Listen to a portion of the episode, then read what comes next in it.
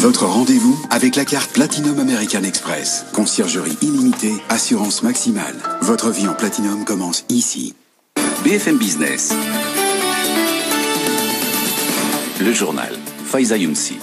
Il est un peu plus de 23 heures. On prend tout de suite la direction de New York pour faire le point euh, sur la clôture de la bourse. Wall Street termine en hausse, proche de ses niveaux records portés par les valeurs liées à l'énergie. Sabrina Cagliosi.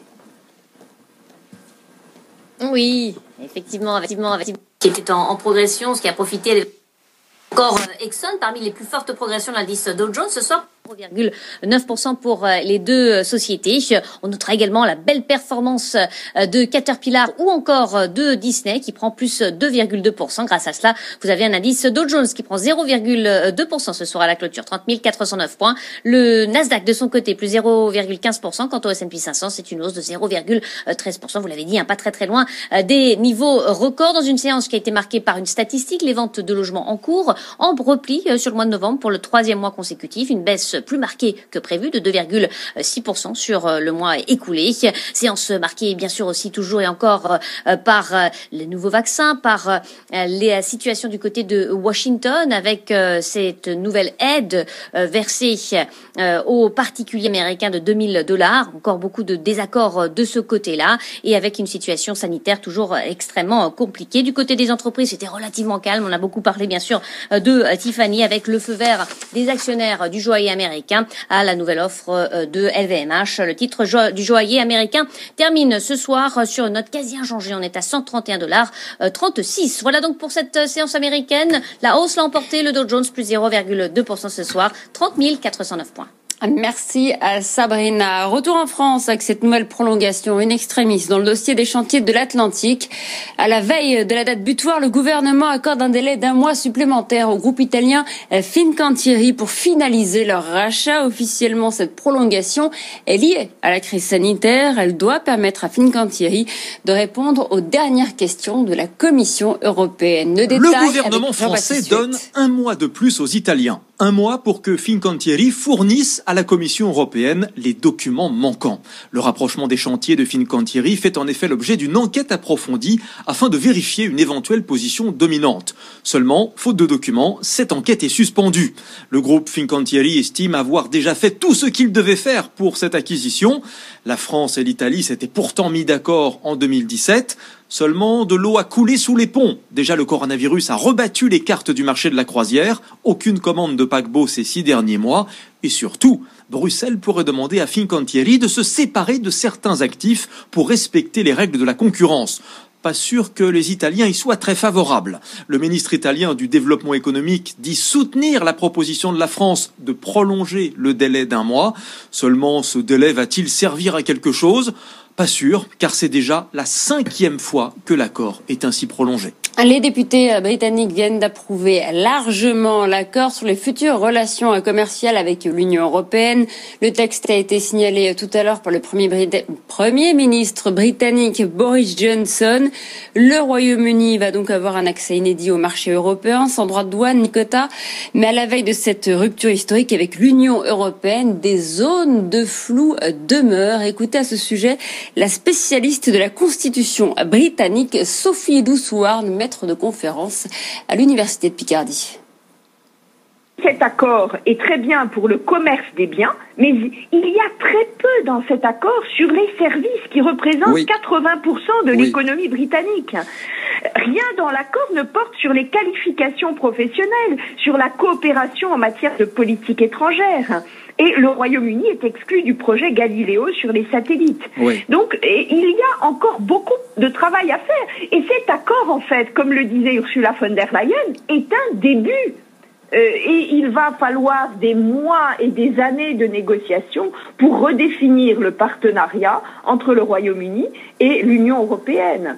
On a bien vu d'ailleurs dans les discussions qui ont duré dix mois, euh, mais c'est quand même un accord historique dans la mesure où euh, les deux obstacles ont été surmontés, notamment la pêche et la concurrence loyale.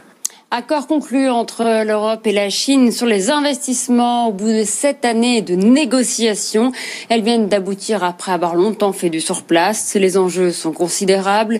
Les investissements des entreprises européennes en Chine pèsent 150 milliards d'euros par an. Or, elle s'estimait lésée et réclamait un meilleur accès au marché chinois.